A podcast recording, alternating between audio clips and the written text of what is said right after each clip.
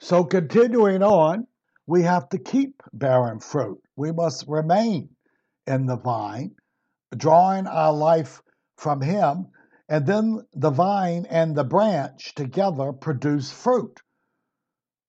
Jesus said, Without me, you can do nothing. No spiritual life, no things of spiritual value without me. And then on the other hand, he said, I can do all things, Paul said, through Christ who strengthens me. So you see the union, the yoking.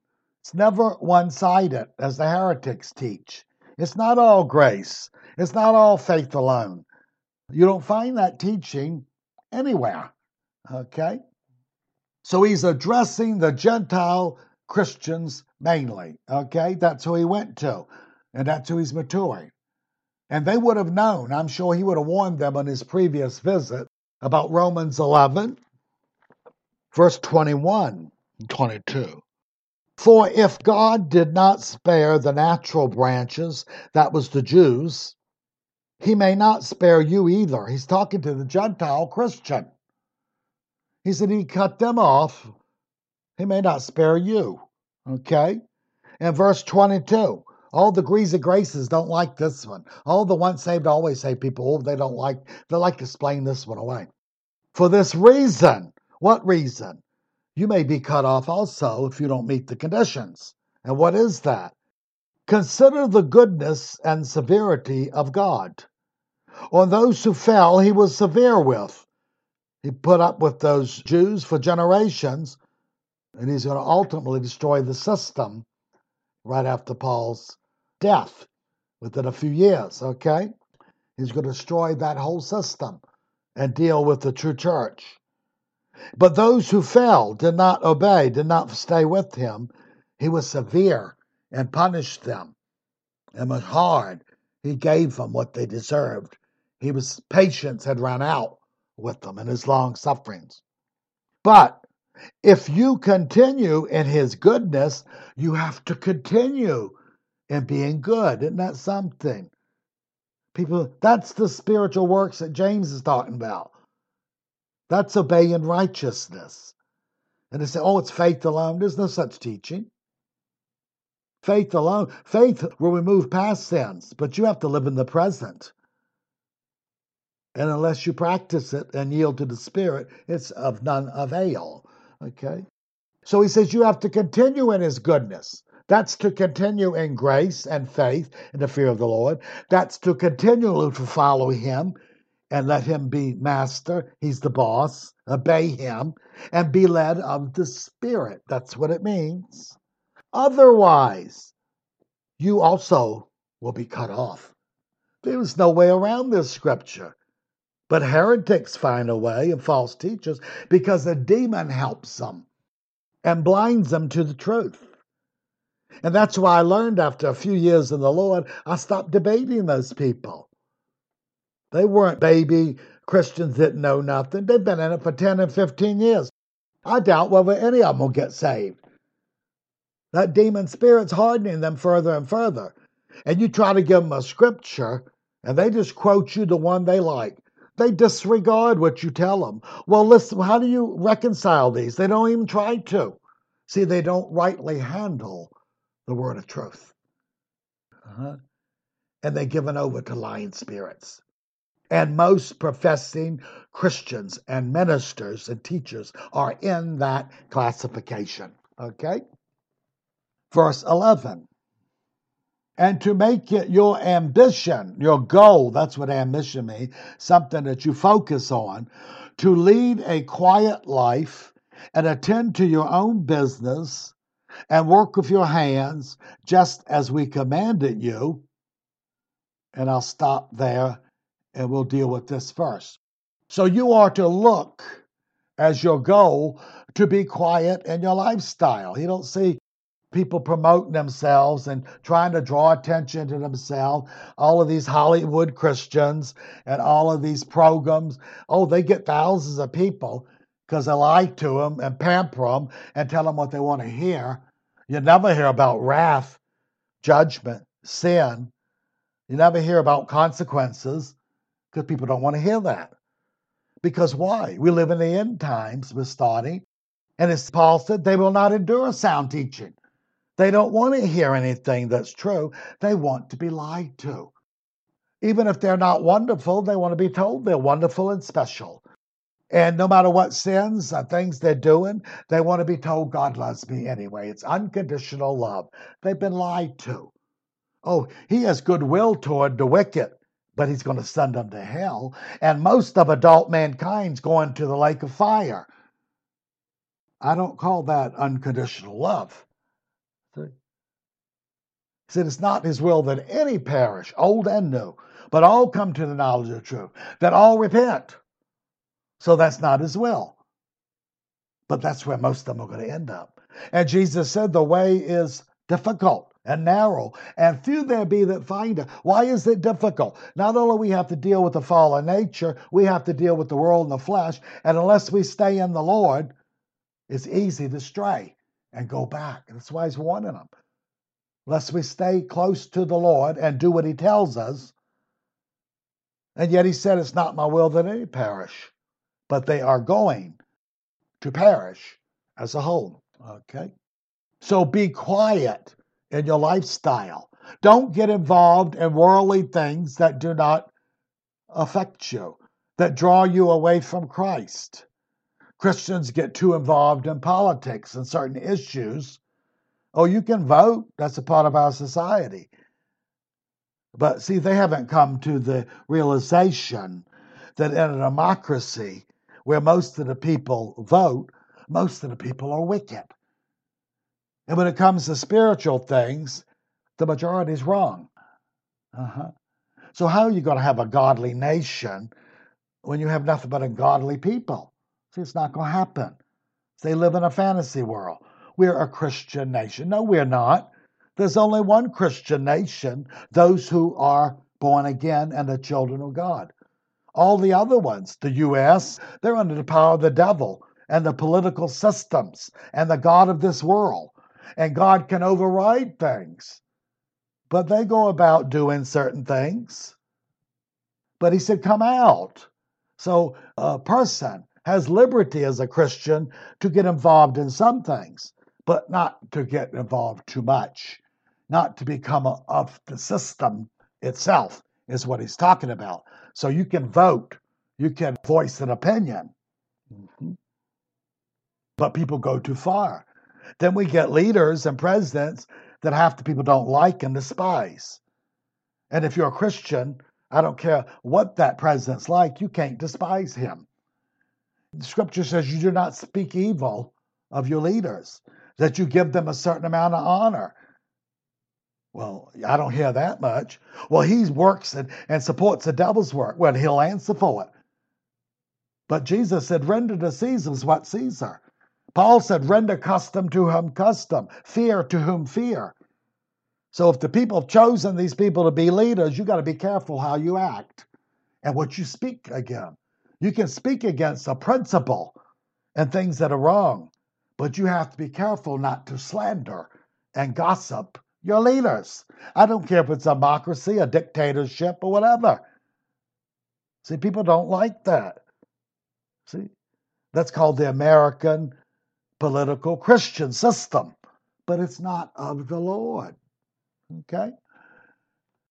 We need to be more interested in the things of God. Okay, do not be a busybody involved in things that are not any of your business. Talk about now in society.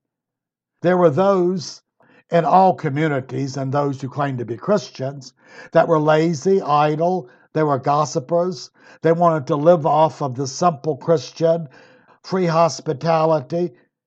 They wanted to be thought to be spiritual. They weren't teachers, they weren't exhorters, they weren't apostles and prophets. They were building their own little kingdoms. So he warned about this, okay? Thus he states, work with your own hands at some kind of labor that you can support your own, is what he meant. That's the normal way. And then he says something interesting that people don't like to hear. He said, For this is the command of Christ. He didn't say, I'm giving you my opinion. He said, This is a command of Christ. Uh, we've been given this. Okay? Verse 12 so that you will behave properly toward outsiders and not be in need and not be a burden either.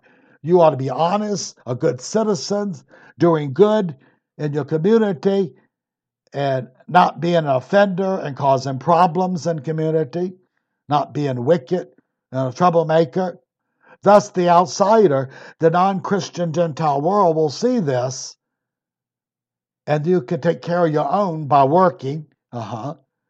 And you keep to your own affairs, and even the worldly authorities say that's admirable.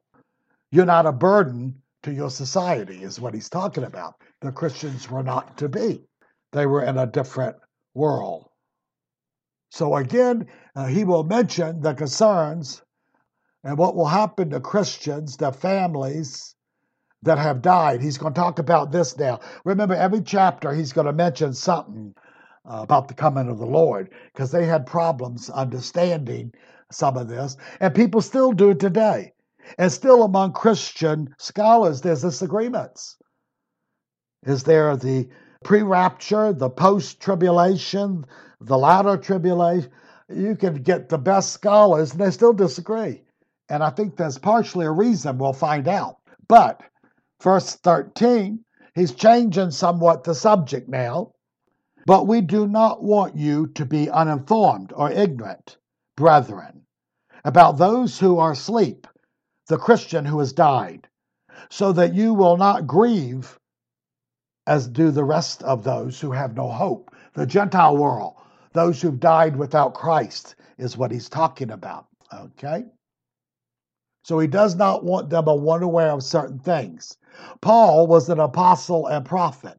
He will show what has not ever been made clear before a mystery, a secret. No Old Testament prophet was given this. Uh-huh. He came to this revelation as a prophet of the Lord. Like he said, I come to many more revelation, and that's why I was given a stake in the flesh, a demon to oppose me. It appears the other apostles weren't given this because he was going to speak things that God revealed that were not really clarified before. Okay? So that's what he's talking about. Okay? So he's saying what? And this time he's going to show certain things. So your dead ones in Christ, they've fallen asleep. That they have gone and have a hope of the resurrection by Christ.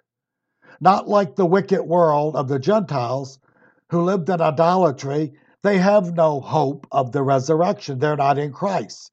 They lived without Christ. Now, Paul is revealing some things that Daniel was forbidden to speak. Let's go to Daniel 12, 8 and 9. And although I heard, I did not understand. The angel was talking to him. Then I said, My Lord, he's speaking to the angel, what shall be the end of these things? And the angel said to him, Go your way, Daniel, for the words are closed up and sealed till the time of the end. And many will be purified and made white and refined. But the wicked shall do wickedly, and none of the wicked shall understand, but the wise shall understand. So there are certain things he's saying, and Paul revealed part of them, that only those people living during the time of the Antichrist and about the Lord's coming are going to understand certain things. And that's why they're still debating certain things. He ain't giving them a full picture. May not concern us. Concerns us to be ready when he comes, okay? So even we are not told all it appears that the time of the coming of the Lord, and soon after, those will know. Those people during the tribulation period that are real Christians and come to, the they're going to be given some insights, okay? But even now, that's why I think they disagree on a lot. And we can have an opinion. And my opinion differs from many other Christians who know the word. These are not heretical teachings, these are misunderstandings. These are not licensed to sin and gross sins. He's not talking about that. He's talking about being mature and growing in the knowledge of the Lord and the things of the Lord. So some of the views of the best scholars, they do differ on these things. When the Lord returns, he's coming for the bodies of the Christian. And now we're going to have a problem here because a lot of Christians don't believe that.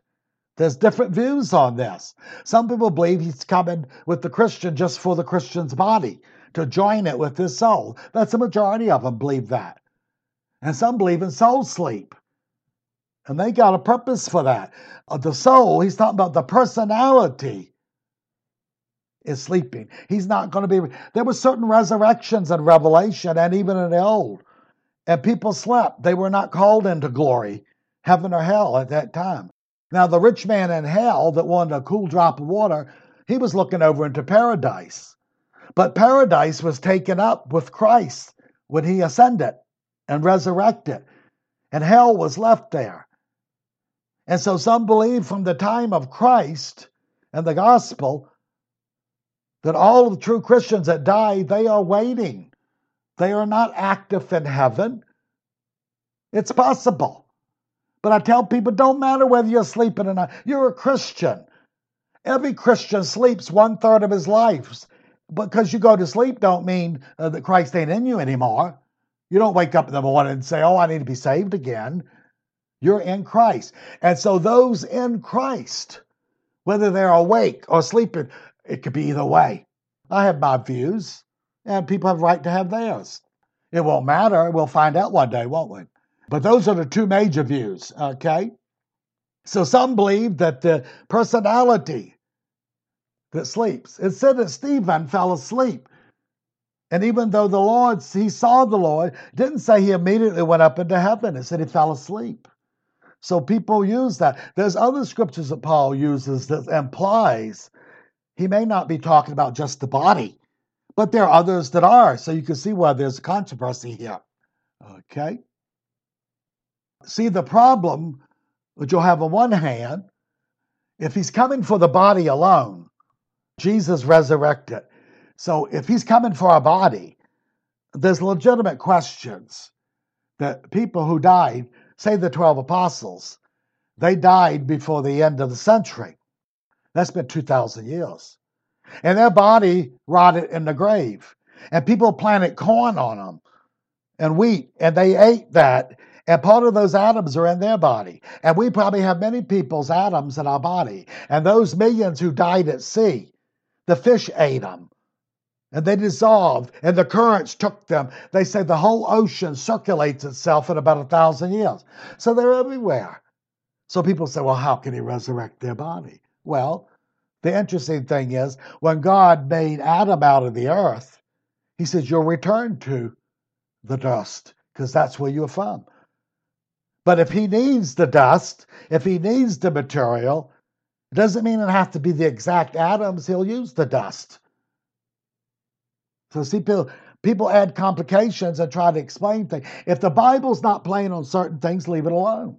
People have a right to certain opinions not on sin and gross sin and and the known sins. He's talking about a process of certain things. So even the Thessalonians were questioning, and they thought if the Lord come, what happens to our friends who died? They didn't believe their friends were in heaven. So they believed they were waiting for the day of the Lord. Even Mary and them, when they talked about the resurrection of Lazarus, he said, I am the resurrection Oh, they said, oh, we, we believe he will be raised the last day. Because Jesus talked about raising those the last day, at the judgment day. But he said, I am the resurrection. He overrode that. A lot of people try to think, well, Lazarus was dead three days. He was walking around and had. Script doesn't say no such thing. He was in a form of sleep for those three days. He didn't speak of any visions he had in heaven.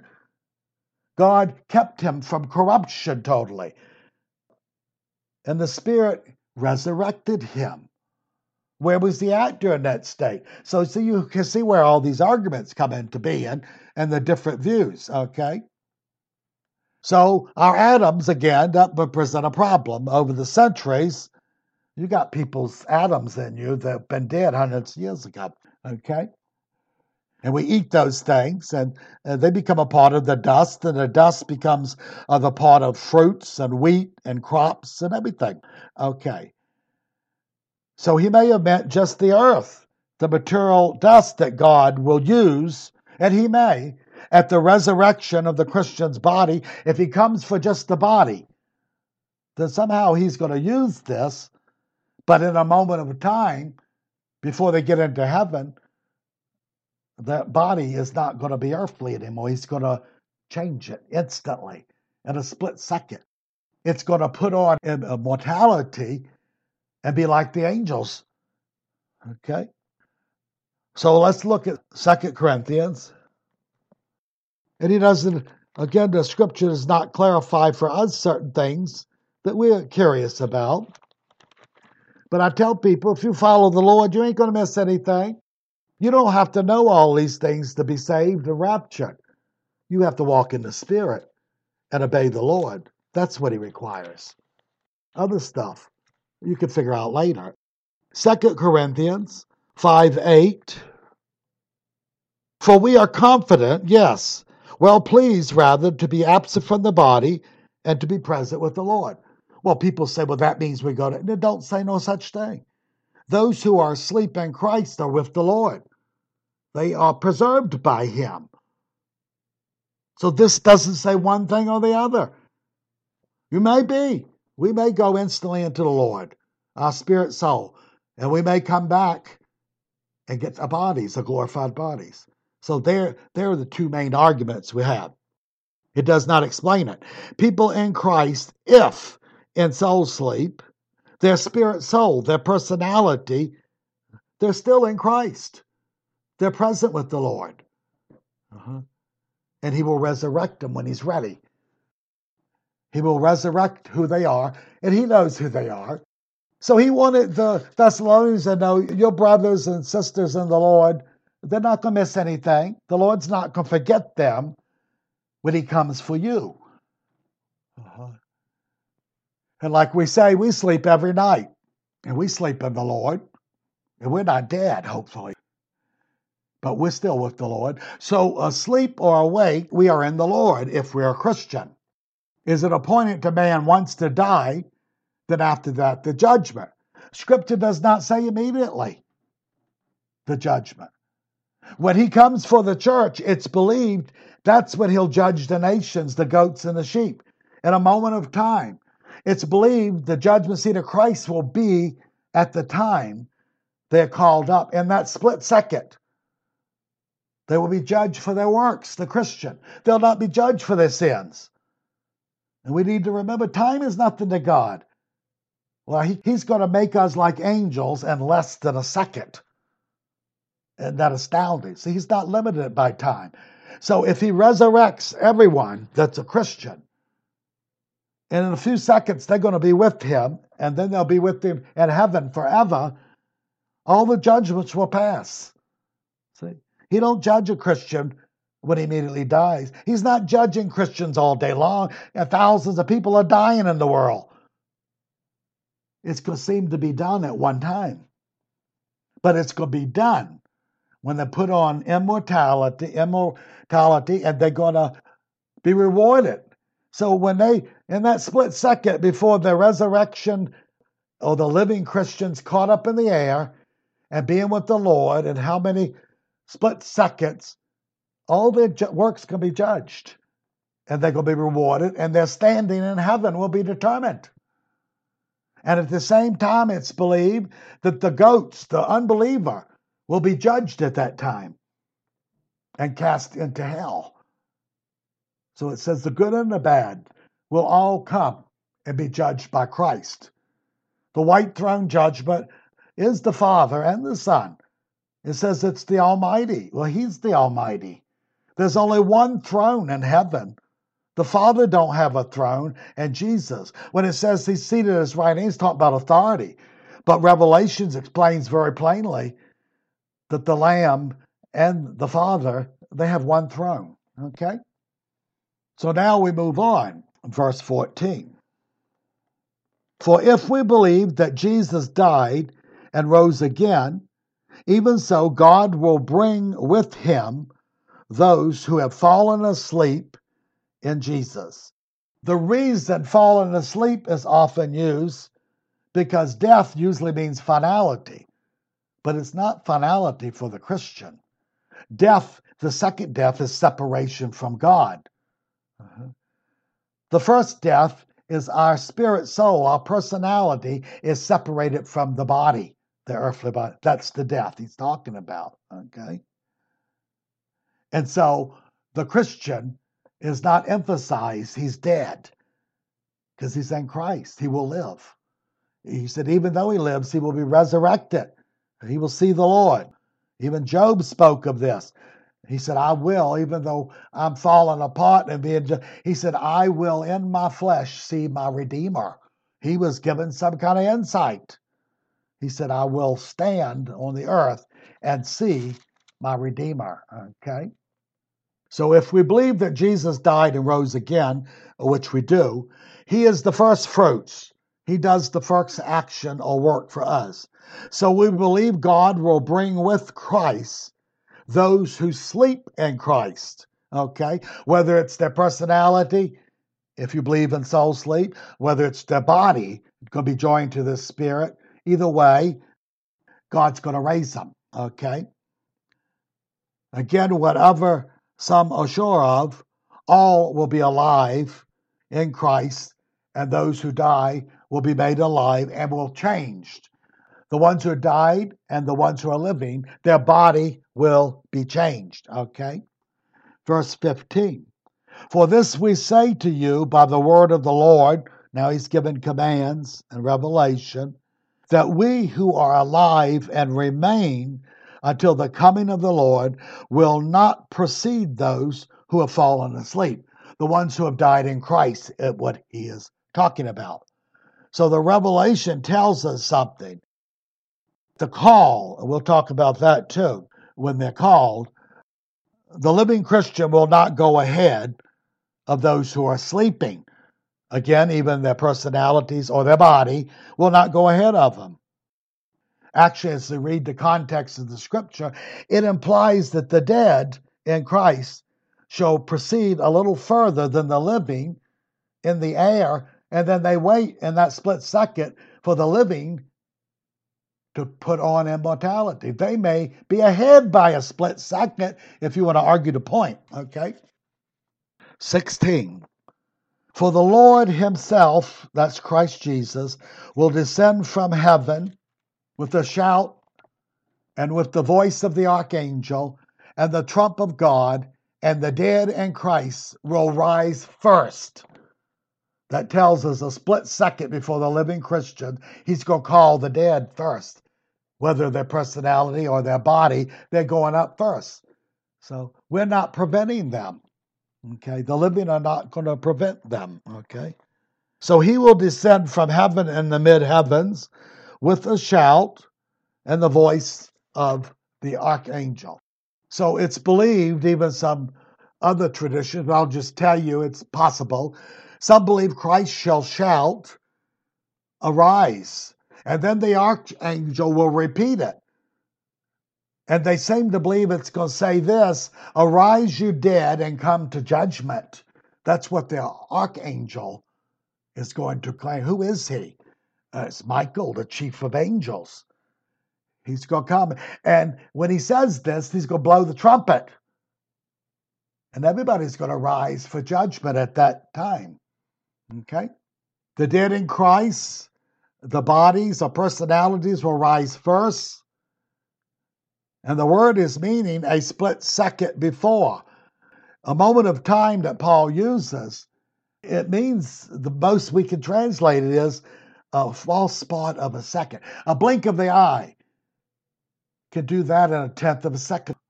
And he said it's like the twinkling of an eye, okay? And they will rise first, okay? And then the living Christian will rise up and be changed. So all this is going to happen in a moment of time in the mid heavens. And they talk about the earthly heaven, the three basic heavens.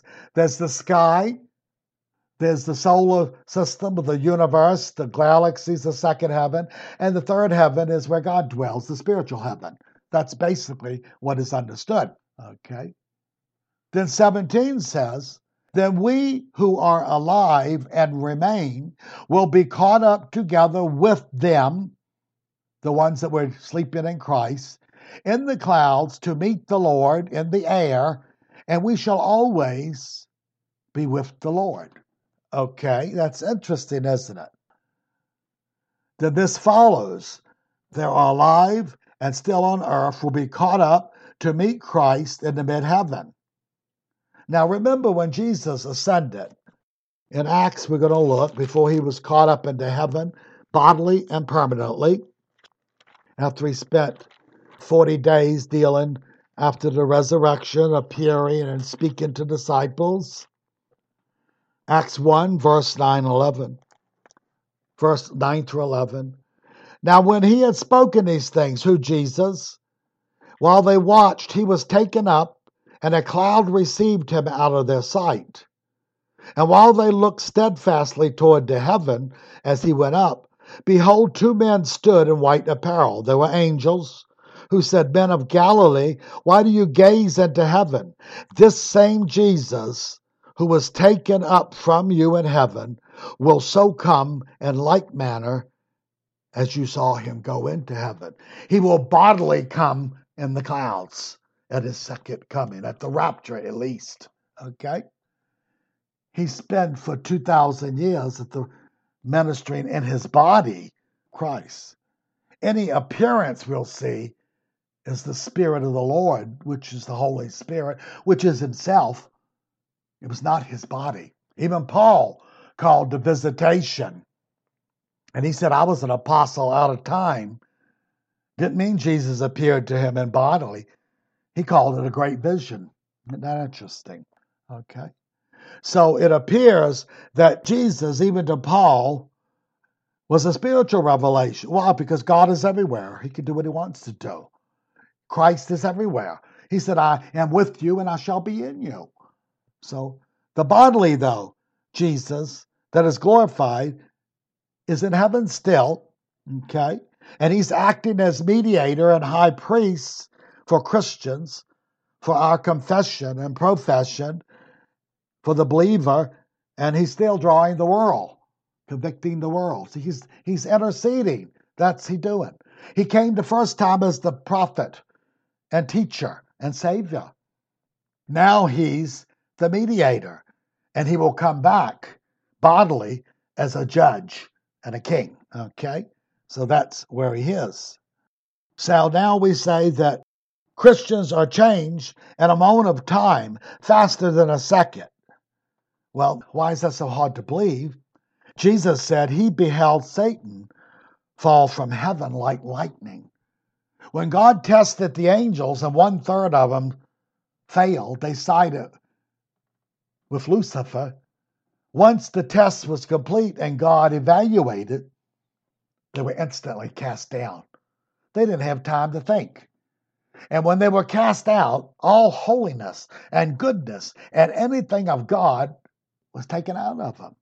And by the split second, they were corrupt, evil beings, unrepentant, cannot repent. There's nothing good in them. This all happened in less than a second. Okay, isn't that amazing? So if he was changed to evil completely in a second, the Christian shall put on immortality. And actually says, we'll see, we'll be more like angels. So anything goodness, righteousness, holiness that was in those angels and the devil was removed. He was called the covering cherub, the light bearer. And after the test and he was thrown out, he's called the prince of darkness, the adversary, the evil one. Okay? Describes who he is. Thus, we Christians will be changed in a moment and put on immortality. First Corinthians chapter 15 Verse 20. But now At this time, he's saying, Christ is risen from the dead, and he's become the first fruits of those who have fallen asleep. So he's talking about those that are dead in Christ. Like I say, whether it's just their body or their personality, we'll figure it out one day. Some people are sure. Well, good for them. Okay, I wish I had that knowledge. Okay. He's the first fruits. And after that, at an instant before the living Christian is changed, like we said, the dead in Christ proceed. And then in 1 Corinthians 15 50 to 53. Now, this I say, brethren, that flesh and blood cannot inherit the kingdom of God. So, even if he uses the earthly dust and atoms of their body, they're going to be changed. They cannot go into heaven that way. Okay? He says, nor does corruption inherit incorruption. Nothing earthly can go in earthly. It has to be changed to some degree. Okay? In a moment, in a twinkling of an eye. That's what I mean. They think it means a, less than a second. That's the timing. At the last trump, Jesus will say, Come forth. And the archangel say, Come forth, arise and be judged. And he blows the trumpet. That's what he's talking about. Okay? And the dead will be raised incorruptible. In that split second in the air, they will be changed. The judgment for their works before Christ, not their sins, because they're already in Christ. They're not going to be judged for their sins, they've all been dealt with. But when the dead, wicked rise, they will be judged for their sins. Okay? And what does he say? For this corruption must put on incorruption, and the mortal must put on immortality. So he's saying this is going to happen. Okay? Let us go ahead and stop here because I want to continue the thought in the next lesson. I'll have to need more time. Lord, give us wisdom, understanding. Help us to understand what we are to know and to trust you with what we don't know. As long as we follow you, Lord, and let of your Spirit, we'll experience these things whether we know it or not, or understand it or not. And we thank you in Jesus' name. Amen.